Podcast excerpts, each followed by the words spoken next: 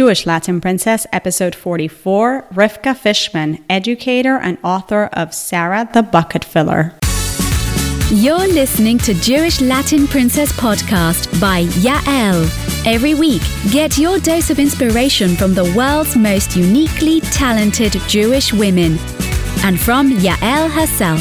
Seeking profound and practical ways to live a joyful, richer Jewish life? Welcome to Jewish Latin Princess Podcast. And now, Jewish lifestyle expert and bilingual blogger at JewishLatinPrincess.com, your host, Yael. Has your child ever come home from school sad because there is someone who is making his life miserable? Other than the teacher, that is. Kids, we've all struggled with this. It is so painful to see our kids in pain. And all we want to do sometimes is to rescue them. Social dynamics can be hard, not just for kids, but hey, even for adults. We are going to all face not nice people throughout our lives, right? My guest today is on a mission to change the bully proofing conversation, to incorporate empathy get rid of the victim mentality, and empower our children to deal with others in the way they'd like to be treated, with kindness and respect. My guest is Rivka Fishman. She's the creator of the Training for Parents and Educators Bully Proofing Your Child and the author of the newly released book Sarah the Bucket Filler. You're listening to Jewish Latin Princess. I'm Yael Trusch, your host. Thanks for tuning in. This is a very important episode as Rivka has a super important message to share with parents, educators, and children. Rivka has been in Jewish education for 17 years, teaching fourth grade and middle school. She's the mother of six children, and seeing the dynamics among her own children, her students, and her friends' kids got her to explore the topic of bullying. Unfortunately, the conventional methods were not getting to the root of the problem. What was it about the prevailing bully proofing conversation that didn't sit well with Rivka and led her to take a different approach? How do we approach the problem of kids not being nice to each other? What are we doing right as parents and what could we be doing better? What should be the school's roles in all this? And hey, what if your child is the bully? What do we do then? All of this and more from the lovely Rivka Fishman.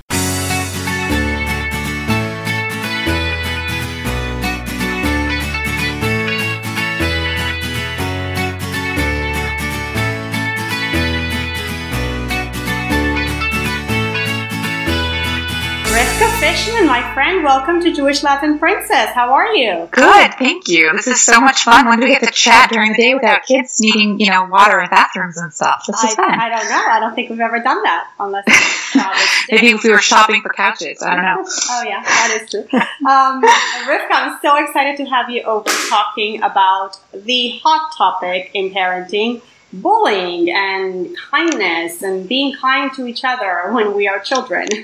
um, because you've been in Jewish education for, I don't know, what, like 17 years already? Yeah. And about six or seven years ago, you began learning about this topic of bullying. Um, you really took it head on. And since then, you've created your own training for teachers and parents, bully proofing your child. And now you've just come out with a children's book about kindness, Sarah the Bucket Filler. But before we get to your new book, I want to ask you what made you explore the topic of bullying, of all things that you had been exposed to in the classroom as an educator. What was going on? Were your children being bullied? Did you have students suffering in your classroom? What, what was the impetus? So after teaching fourth grade for a bunch of years, uh, my own kids started to be in my class, and not just my own kids, but my close friends' kids who are, you know, like my own kids. Mm-hmm. And um, once they started getting to this age, and I was watching the way they were interacting, they just were not always being nice to each other. Um, really not bullying by definition, for sure, but here we had kids who were nice kids from nice families that were constantly watching their parents make a dinner for somebody who had a baby or to pick up somebody's kid. I mean, just so such. I mean, families full of such kindness, mm-hmm. and we have these kids just you know speaking not nicely to each other, and I wasn't okay with it, and so I started to research um, ways to make kids be nice all the time. Mm-hmm. And um, I did. That's when I discovered that this wasn't bullying, even though I've been calling it bullying for a little while. Mm-hmm. And um, and and that was the beginning. And so, so you said you discovered that this wasn't bullying. It's such a big word nowadays. What? How do we define it? Like, what is it exactly? So the like technical definition of the word bullying is unwanted aggressive behavior involving real or perceived, that's an important word there, imbalance of power. It has to be to be bullying, it has to be repeated. It might include threats, it might include rumors, it might include attacking somebody either physically or verbally, and it can also include um, include excluding. Um, and this usually does happen when there are no adults around. So a way that I explain it to kids that makes it kind of easy is there's a difference between being rude, being mean, and bullying. And when somebody's rude, it's called unintentional hurting. So it would be something like a kid, maybe a kid with no filter, or whatever it might be, saying, "Oh no, you can't sit here because I told Rena I'd save the seat for her." Uh-huh. So that might be rude. Mean would be, "No, you can't join our basketball team player because you're just going to make us lose." That's mean.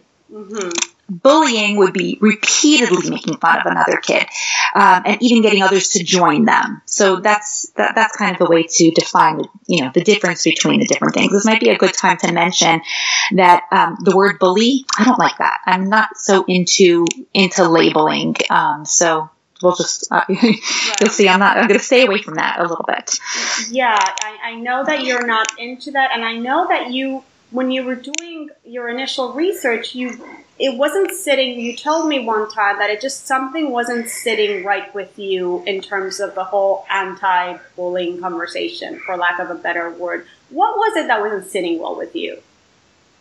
So we know that the most important thing in our Torah mm-hmm. is ve'ahavta l'reacha kamocha. Mm-hmm. And love your fellow, treat your fellow the way you would want to be treated. And when I was looking into all of these programs, the most widely used programs, the programs by the biggest quote unquote experts, they all involve things like um, tattling, judging, asking 10 year olds to be witnesses. And then you have to go on a bully hunt to figure out who is the bully and who are you hunting? You're hunting kids. And uh, it just, it, it just felt very yucky. It felt like you were making a bad situation worse which research shows that it actually does. These programs that are so widely used, unfortunately, um, do just make things worse for kids. And I'd almost given up on these programs and thought, you know what, I'm just going to keep teaching kids to be kind, teaching, you know, stuff like that. And um, maybe I'm the only one in the world who feels this way. And, um, but I did around that time. Um, I'll tell you a little bit more about it later, but I took a um, course from somebody called Izzy Kalman. Um, bullies to, he runs the Bullies to Buddies program. Tell me how and you he, ended up in that course because I think that's a really neat story of how this all began.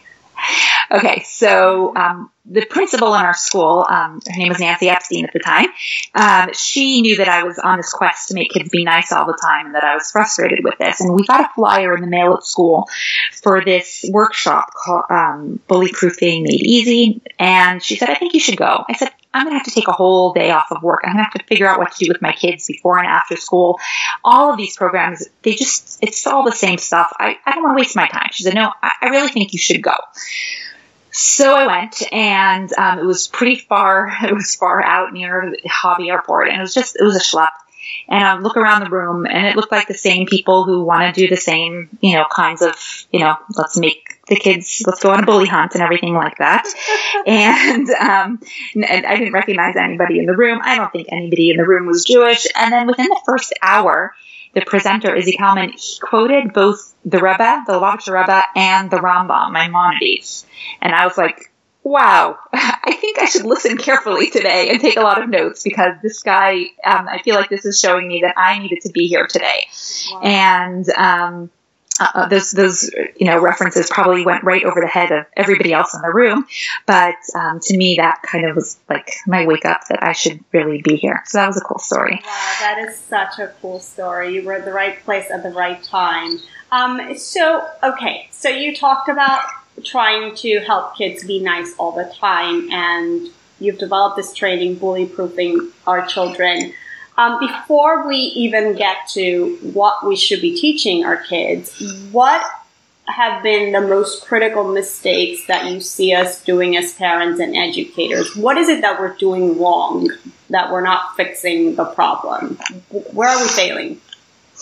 So first, let me start by what people are doing right. Okay. okay? So, any parent who listens when their kid comes and complains to them about something that's hurting them, they're automatically doing something right. They love their kids. They want their kids to be safe. They want their kids to be happy. And where people go wrong unintentionally really is rooted in this love for our kids, this love that we want our kids to be raised in a safe world. And like I was trying so hard to find, we wanted to figure out a way that kids would be nice to our kids all the time. Mm-hmm. And as a result, when parents um, do try to get involved, a few things happen. Um, sometimes a parent can make it into a bigger deal than it is. Sometimes when parents see their kids being bullied, they get flashbacks to like those bad times in their own childhood and they want to make sure their kid doesn't have to suffer the same way they did. And they kind of take a situation where, you know, going back to the rude, mean bullying thing, it might just be rude and they turn it into a bigger deal by being, oh, I'm going to go and I'm going to talk to the parent. I'm going to talk to, you know, then a kid who might have been able to just be empathized with, needs a couple of skills, then they're thinking, oh my goodness, my parent think this is a really big deal. This must be a really big deal. And it, it really turns it into a harder, into a like a worse situation. Um, the next mistake that parents, really well meaning parents, make is by talking to the parent of the other kid um, and saying, hey, your kid is bullying my kid. That just never turns out well, doesn't work. And worse, which it did happen a couple times over my years of dealing with stuff like this, for a parent to go to the child who was mean to their kid, then you're the bully, really. You know, like you're a big grown up. Like this, that's just not going to work. Um, so those are some mistakes. Another one would be um, thinking that schools can make the bullying stop. I don't know anybody who has succeeded in getting their own children to stop fighting with each other. Um, maybe, maybe if you're an only child, if you're an only child, you can get your kids to stop fighting with each other. I don't know, but um, it, it's it's not possible. We can't. I mean, you, you can't force kids to to always be nice, as I learned, which is not so fun, but it's the reality. So if you think, you know, if you can't get your own kids to stop fighting, assuming that a school should be able to make kids be nice all the time and stop fighting um, is, is not realistic. It's really not. Not that a school shouldn't get involved. We can talk a little bit more about that. But, um, and then the last thing I just want to mention is that it's very important like really anybody any parent who's listening to this is already doing this but it's really important to empathize with your child if they come to you with something like this. They need to know that you can be a listening ear for them without making it a bigger deal than it is.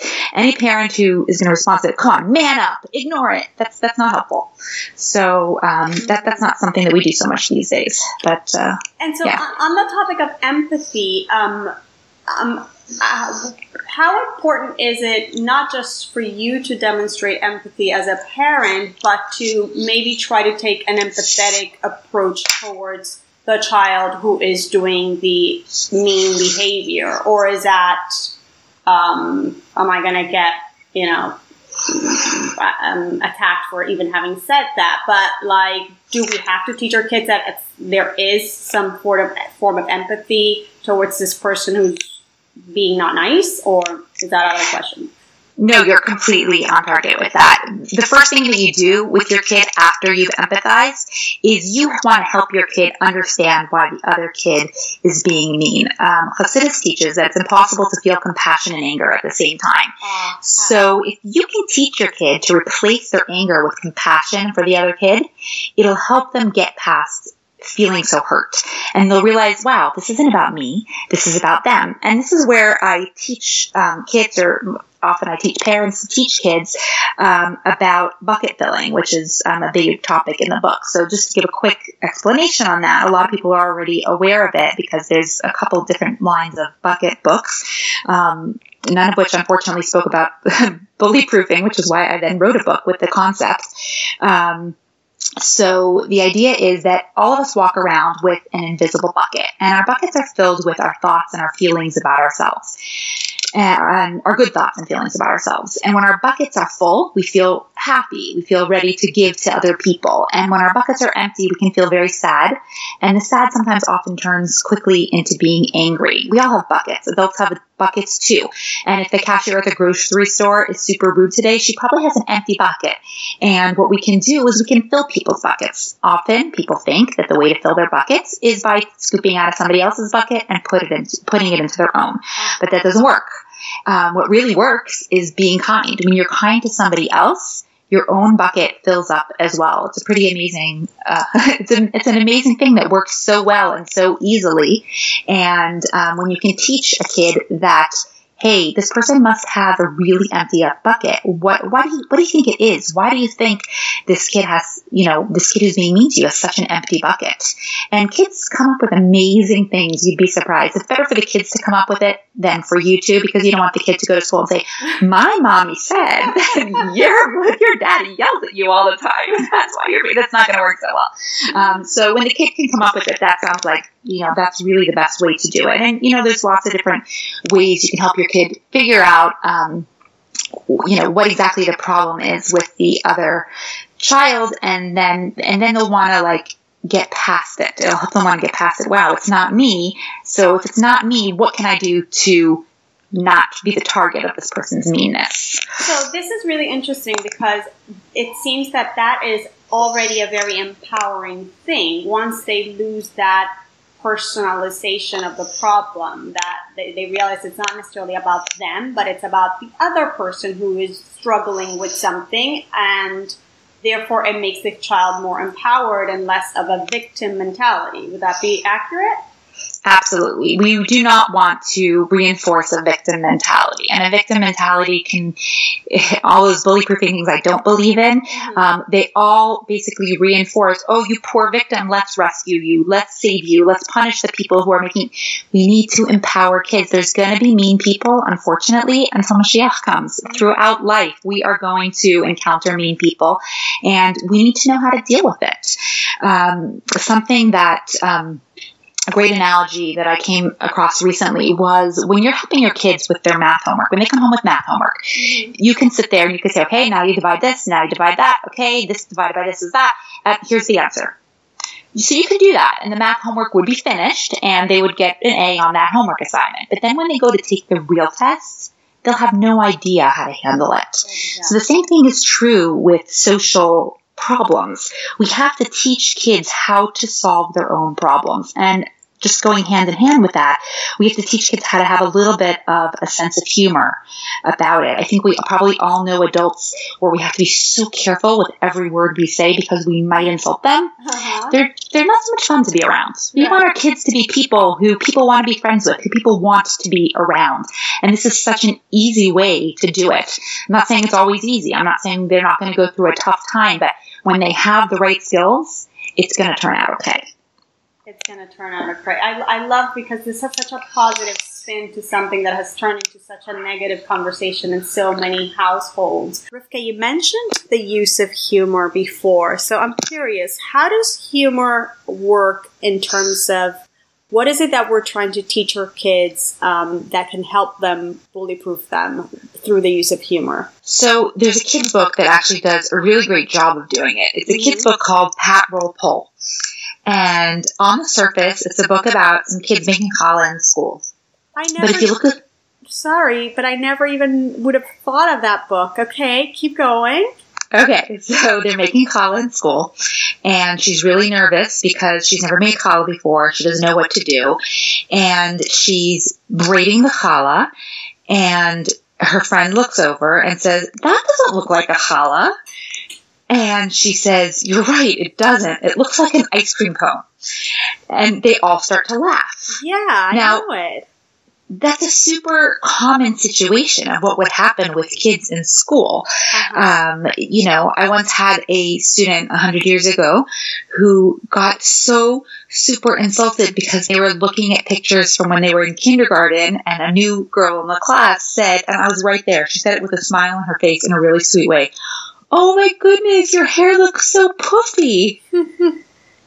and the girl got really mad, mm-hmm. like really, really mad. And when our kids come home and they say, She made fun of my hair, mm-hmm. you can be like, Really? What'd she say? And she says, well, She said my hair is as curly as Bisley. You could say, Well, is your hair curly like Bisley? and she'll be like, Well, yeah, maybe. You say, Okay, so it's not a problem. Like, she was just commenting. It's okay. You know, a sense of humor is really important and it can help not escalate a situation that doesn't need to be escalated. Mm-hmm. Mm-hmm. So, if we could teach kids to take things in a more humorous way and play on the joke and be part of the joke, then it diffuses the situation. Exactly. Right. Mm. And, and I'm not saying that they, in a really serious bullying situation, that humor is the answer for that kind of thing. Mm-hmm. Um, it, it, w- it wouldn't be. We would use some of the other skills for those kinds of things. But on a general level, keeping a sense of humor is, is really healthy and important. And as I'm d- processing this whole thing, I have a question that I'm sure somebody out there listening is thinking about it and that is, well, what about when my child is the bully? What do I do then? so I get that question a lot, and I think that maybe for a lot of us, as crazy as it sounds, it's maybe harder when our kid is the bully than when our kid is bullied. I think that on some level we understand that at some point in life our kids are going to come across somebody who's mean and who's mean to our kid, and it doesn't feel nice. But when our kid is the bully, what? What did I do wrong? Why is my kid bullying? Why is my kid mean? And here's the thing it's not your fault. Kids go through tough times. And the best, the biggest favor we could do for our kids is to figure out what's going on. Why would our kid be acting like a bully? Um, it, is it a self confidence thing? Do they need a boost in self confidence in some area? Um, do they need maybe this kid who they're being mean to?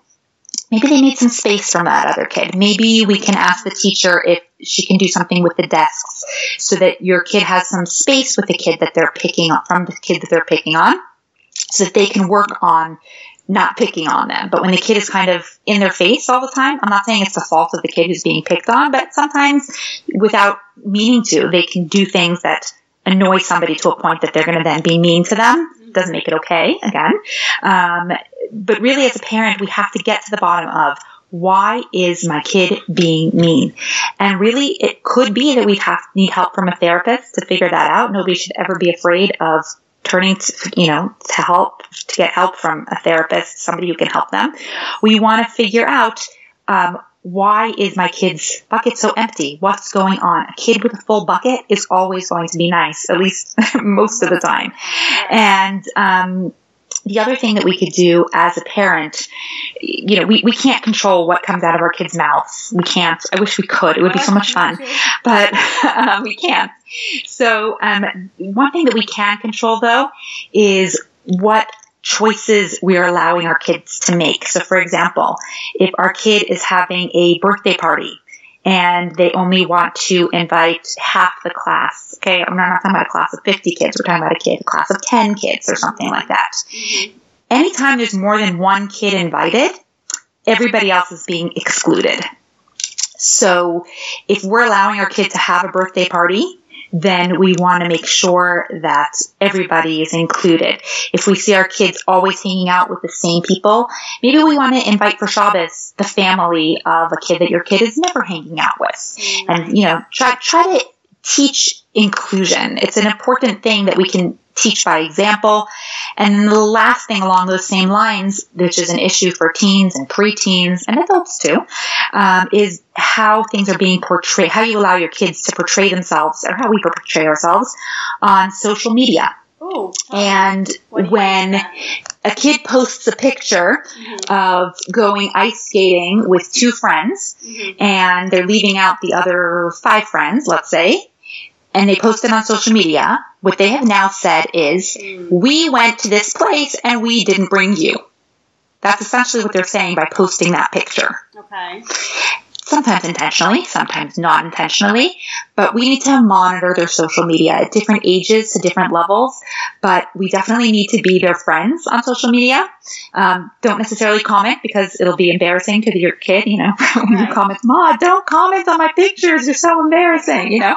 But we, you know, that that's like the lowest level of involvement to make sure that you are their friend, LinkedIn contact, whatever it might be, you know, just so that you are aware and say, hey, how do you think it made so and so feel when she saw that you two went out for pizza and didn't bring her along? You know, just make them aware of how they would feel, or just turn it around and say, How would you feel if you saw these three friends together in a picture and you weren't in, and you know that you were not invited? So, right. I, I those are some things for parents to do. But it's also important for parents to not beat themselves up. Don't bully yourselves either. There's only so much you can do. And the, the idea is to get your kid help rather than to beat yourself up. Mm-hmm, mm-hmm. And you mentioned schools, and today people, parents, um, really have taken a stand that schools need to or they expect that schools would be bully, what they call bully free zones, or there should have a no tolerance for bullying um, policy. And you mentioned that it's almost, it's something that's almost unrealistic. What, what should be the proper response from the administration side? How could a school handle this um, in a way that parents still feel comfortable, um, but it's it's realistic? Um, so we have different levels on this. So first of all, if we want to talk about these huge public schools that have, you know, mandated reporting and zero tolerance for bullying, everything like that, then I would refer people, you know, if, if your kid is in a school like that, I absolutely refer people to Izzy Kalman. You can find him on his website, bullies, the number two, buddies.com. You can also link to it from my website, sarahthebucketfiller.com. Um, and he is an excellent resource for things like this. He recently wrote an article in response to this video that went viral. A lot of people probably saw it. There's this little boy named Keaton in a car, and he is, it, it's heartbreaking. He's crying about the things that the mean kids in school have done to him. And um, Izzy Kalman wrote an article on Psychology Today um, where he talks about how okay, the school did do the things that they were supposed to do. And what happened? What happened was the kids just detested him more. Right. Now he's a tattletale. Now he got them in trouble. Now he got their friend in trouble. This isn't helping him. He feels like more and more of a victim, but he doesn't feel helped because things aren't getting better, right? You only feel helped if things are getting better. You don't feel helped because the principal came and yelled at that other kid. Right. That, that, I mean, maybe it's nice for five minutes, but it really doesn't actually help.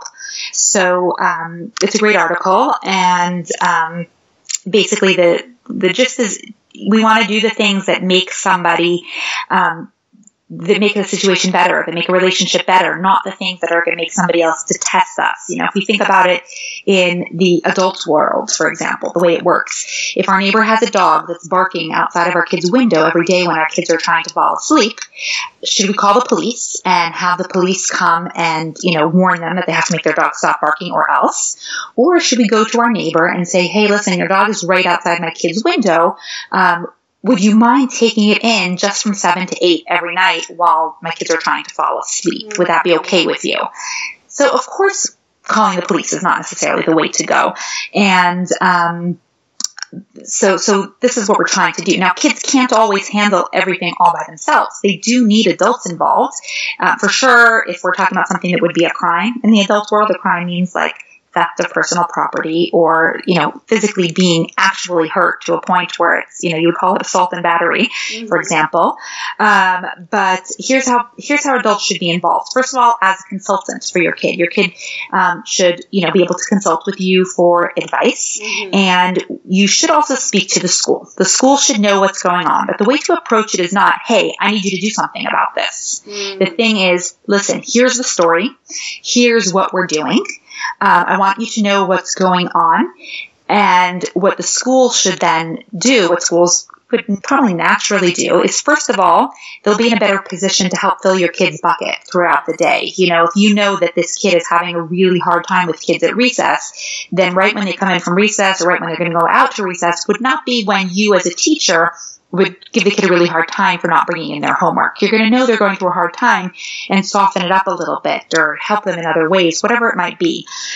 Um, the other thing that teachers um, and staff in general can do when they know this is going on is they can position themselves in the right places at the right time. So if they know that this kid's sandwich is always, the people are always making fun that this kid comes with a sardine sandwich to school and it's stinky.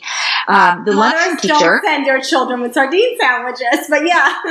uh, you know that too, but whatever. You know, if you know that this is the story and this is what's happening, your kid likes sardines and that's your family's, you know, that's your thing then go for it.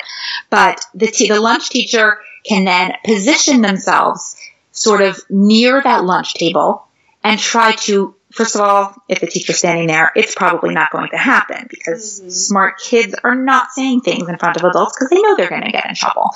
Um, but if they do hear it, they are then in a position to, you don't want them to rescue, right? You don't want them to, oh, don't be mean to my kid or to this kid. No, that's so mean. Don't be mean. What you want them to do is say something along the lines of, we don't do that in this school. We don't speak this way in this school. Yuck, that sounds horrible on my ears. Or, wow, is that a really nice thing to say? Any of these kinds of things where we're not rescuing, instead we're just correcting the kid's behavior, we can definitely be part of a team to help this kid not be a victim anymore.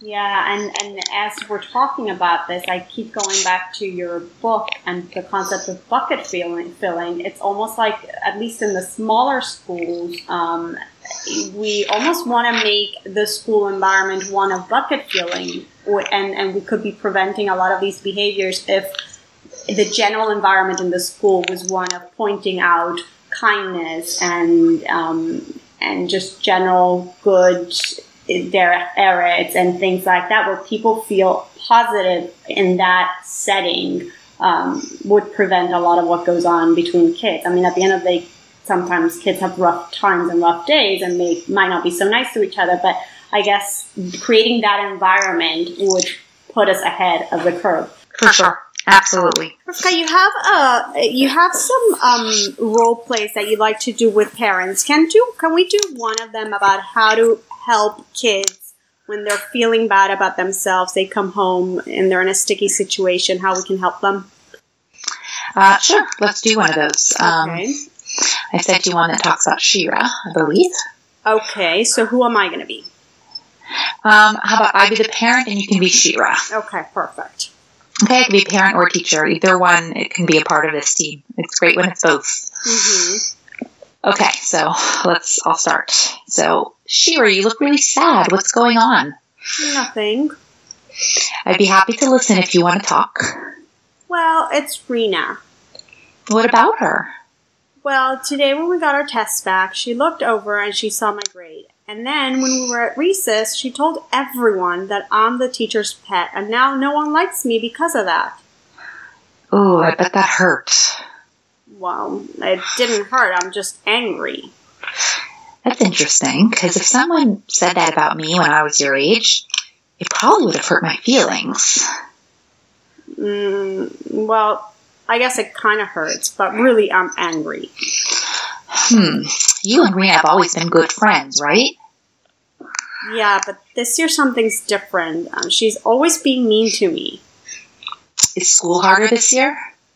yeah, you see that I have to study every night, and before I could do well without even studying, but what does that have to do with anything?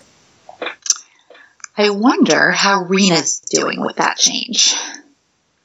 Hmm. Today, when we got our test back, she was very proud to announce to the class that she got a 62. She was proud? Are you sure? Yeah, she didn't care. Why? How'd you do? I got a 92. That's great. And you said that Shira looked over your shoulder and saw your grade, and then kind of right after that, she was mean to you at recess? Right.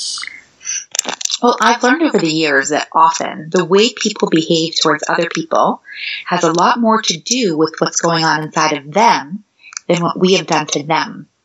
Have you ever had just a really bad day where everything seems to be going wrong? Your bucket just feels totally empty?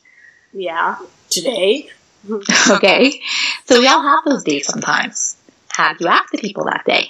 To your siblings, to me, to your friends? I probably snapped or pouted. I'm probably not very nice on those days when everything's going wrong. So that makes you like most people. I bet that's what's going on with Rena. She seems like she's having a hard school year and it's taking that out on you and probably some others as well. But she seems so happy all the time, even when she's being mean to me. Yeah, that's the tricky part. People usually look good on the outside to cover up what's going on inside. The real way we know how they're doing is not how they look, but how they behave. Maybe. If you'd like, I had have I do have some ideas about what you can do when she's mean to you. Like, say you're just being mean because you're failing in school.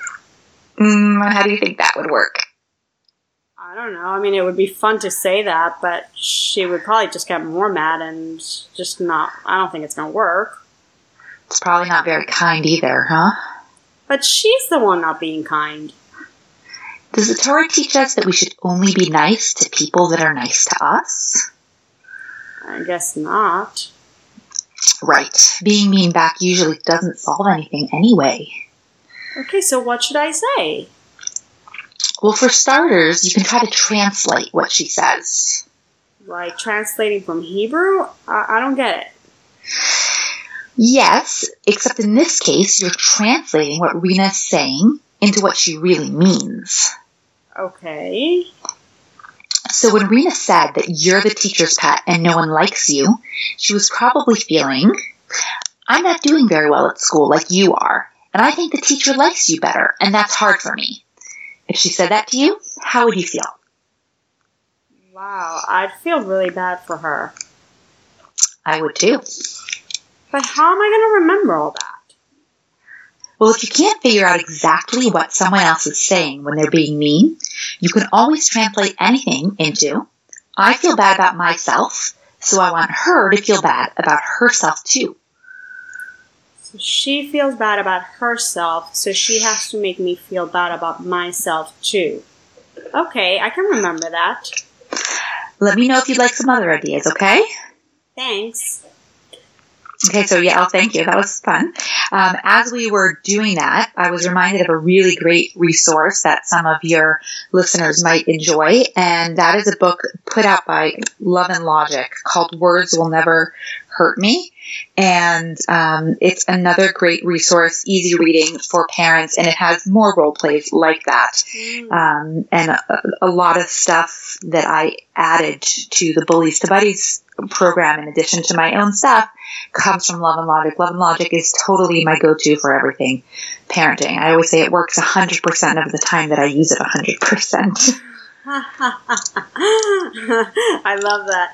Yeah, this is actually really, really helpful. I hadn't read it before, but as I was doing it, I could see how it would kind of start help like it, it walks the child through the the process of rethinking and reframing the situation um, so that they could take ownership over it on their own i really liked it Good. I'm hoping it will be helpful for some people. I found it to be helpful for lots of kids when we've had those kinds of situations. So let's get to your book, um, which talks about bucket filling. You published a, a, beautifully written and illustrated children's book. Why a children's book as opposed to a manual for parents or a handbook for teens? Why, why a children's book?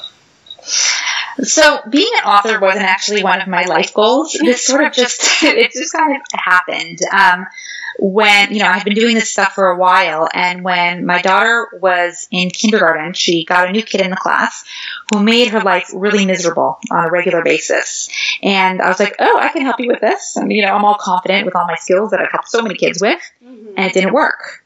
And I realized she's too little to understand this. She's not mature enough to understand it's not me, it's her, whatever it might be. And around that time, um, her teachers um, brought in a book because they kind of were trying to implement kindness in the whole class about bucket filling. I was like, this is amazing. There's got to be one to help kids with exactly this story. So I ordered a whole bunch of books online from Amazon. It comes the next day. You don't even know what you ordered. It just shows up at your door.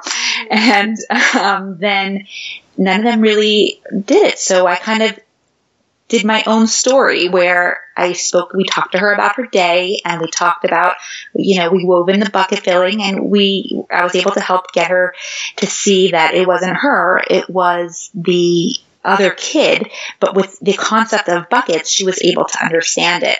And so after I told the story, it kind of people were like, wow, you should really write that down. And my daughter, especially, was very empathetic, you know, very, not empathetic, was very emphatic about it. You know, you write it down, make me the main character. The character should look like me. You know, it was very cute. And it made a huge, it really made a huge difference. So, in the back of the book, there actually is a kind of mini manual for parents. Um, and on my Facebook page and other social media sites, I, I do kind of you know, throw some tips out there for parents as well. But, you know, I think as a kid's book, it's a great way to get very young kids thinking in this way from a young age because the younger you are when you start thinking this way, the easier it's going to be for you to automatically react this way throughout your whole life. Yes, and what you've presented is really um, so through the the the system of bucket filling, it's really a book about kindness. It's not a book about bullying itself. It's not even mentioned in the book. The, in fact, the character in the book, um, she's just plain annoying, and um, and you did that intentionally because, well, well, tell me why. Why is she just plain annoying? So, so I think that she's acting annoying, but a lot of kids would run straight to the teacher or run straight to their parents if a kid was doing something like that for them. Like, um, you know, a kid bring the opening scene in the book where the main character Sarah takes out her item for show and tell, and the mean girl says, "Big deal, who cares?" So yeah, that's annoying, that's rude, but it's also probably mean, and they're going to go home. This kid is mean to me. She's not just mean to me; she's always mean to me, right? Because that's the way. That's what happens with kids. Mm-hmm. So this kind of story where a kid makes fun of what they brought for show and tell, takes her turn in line, jumps on the, you know, swing when she was walking towards it. That's what happens to kids most of the time. Yes. Um, that that's really the most. This is pretty much the way it all starts with stuff like this. Um, it, it, doesn't usually start with things like somebody taking the other kid's lunch tray and dumping it down their shirt. That's really just that's that's the it's sad it's awful it's terrible when it happens and it shouldn't happen and it should be you know dealt with on that level but for most kids, this is what's going on in their lives. So I really wanted the story to be something that kids could relate to. I wanted to keep it real. You might notice that at the end of the story, these two characters, they're not best friends. They don't go off into the sunset holding hands and playing together. Um, but the other kid stops bothering her. And that's what we want to achieve. We want the kid to not be a victim, but not be a victim by the other kid not picking on them. So that's what we can teach that's what we can teach our kids right. really most right. easily. And as adults, and we've often said that, you and I as friends in conversation, that we will encounter people who are not going to end up being our best friends, but we could have cordial, happy, pleasant relationships with, even if sometimes those people are not so nice. yeah, a hundred percent. I agree. Yeah. Okay. So, um, Rivka, let's do let's do some JLP fill in the blanks, and I know you know this because you're an avid listener. So I'm gonna. I sure you, am. I'm your biggest fan. I'm gonna give you a few sentence statements, and you're gonna finish them with the first thing that comes to mind. Okay. Mm-hmm. All right. I'm Rivka Fishman, and I feel most spiritual when. I feel most spiritual when I'm teaching a class and it's kind of you get a class to a point where they're all totally involved and just getting inspired and excited by what they're learning. And their faces light up, they kind of lean in a little bit. Mm. That's when I feel most spiritual. That's so awesome. Did you always know you wanted to be an edu- educator? No, I went to school thinking I was going to be a psychologist, actually. Mm-hmm. Um, and when I moved to Houston, I was doing doing neuropsych testing, not enjoying it very much. And um, then I went on maternity leave before the baby was born because they had to stop me before they would schedule patients for me. Mm-hmm. And I substituted in school for somebody else. I was like, I don't know how many days I can do this, but I'll do it while I can because I'm not going to sit at home twiddling my thumbs. I'm just not one of those. And I loved it. And I was like, wow, this is fun. And this works really well for me. And it just worked. It was wow. yeah, I knew teaching was my calling very soon after that. So awesome. My favorite mitzvah, or one I feel most connected with, is? Same thing, teaching Torah, for sure. Mm. My fondest, sweetest Jewish memory is?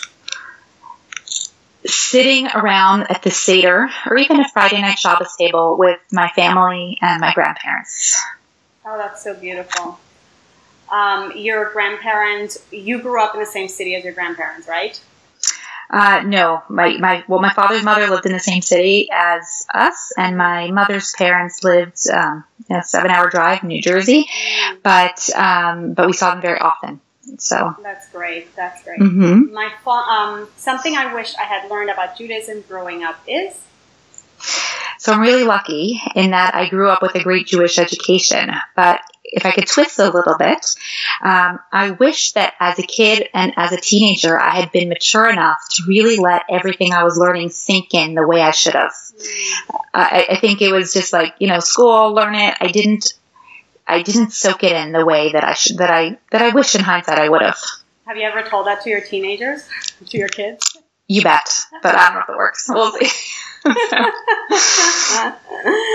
when I give tzedakah charity, I like to give to Jewish schools. Can you hear a theme here a little bit? nice, very cool. Finally, I'm Rivka Fishman, and today I'm most grateful for all of the people in my life. Everybody that we encounter is there to be there for us, to help us, or sometimes just to teach us a lesson or make us grow in some way. So yes. all the, I'm very grateful for all the people in my life. Beautiful. Rivka, thank you so much. Everyone, the book is Sarah the Bucket Filler, and it's sold on Amazon as well as on Rivka's website, sarahthebucketfiller.com. That's Sarah with no H at the end. And also on your website, you can um, contact Rivka about bully proof, a bully proofing workshop for your community, for your school, or for a book reading for children. And you have tons of resources also there if you need to find a therapist for your child and a lot more information that is helpful for parents and educators. Rivka, thank you so much for your wonderful work. I think you have a special code for JLP listeners on your book, right? I do. If you purchase the book through um, sarahthebucketfiller.com at checkout, you can put in code very easy, JLP for Jewish Latin Princess, and um, you get a dollar off. The book awesome. Okay, so sarahthebucketfiller.com. Check out code JLP to get a discount on your book. It's a great children's book. It makes a beautiful gift, so I highly recommend it.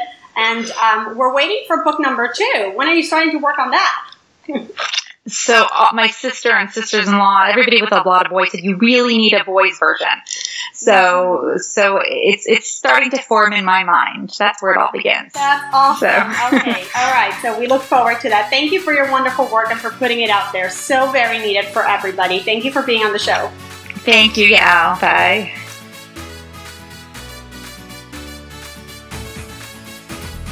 Thanks again to Rivka Fishman for stopping by. You can find Rivka at Sarah the Bucket Filler on Facebook and Instagram. Again, you can always go back to JewishLatinPrincess.com and download the audio as well as a free copy of the transcript for this episode, which should be a great idea if you want to review everything that Rivka told us today, or maybe you want to share it with your spouse or your kids' educators. Again, episode 43 back at JewishLatinPrincess.com, both audio and transcript. And in order to receive a dollar off your copy of Sarah the Bucket Filler, go to sarahthebucketfiller.com and use the code JLP at checkout. It's a beautiful book with amazing reviews, and I know that you will enjoy it with your young children. It also makes a beautiful gift, and I personally think it should be part of every classroom, preschool classroom. So if you have a birthday coming up or a special occasion where you'd like to donate that to your children's preschool classrooms, I think that would be a beautiful idea. And thank you again for being here. And as always, thank you for the reviews on iTunes. They make my heart sing. So if you haven't, go ahead and do that. I love hearing from you. And I recently got an email from a new listener who's been binge listening on all the past episodes and is telling me how much she's loving the show. And I asked her, How did you find Jewish Latin Princess? And she said she went on iTunes and she searched for Judaism and Torah, and the show came up. So you see, it works. We have a five star rating, beautiful reviews, and the more reviews we have, the more iTunes gets the message that this is a show worth recommending to people. So thank you so much for being here again, and I'll see you next time. Thanks for listening to Jewish Latin Princess Podcast. If you enjoyed this episode, please subscribe on iTunes, leave a rating, and share the podcast with the Jewish women you love.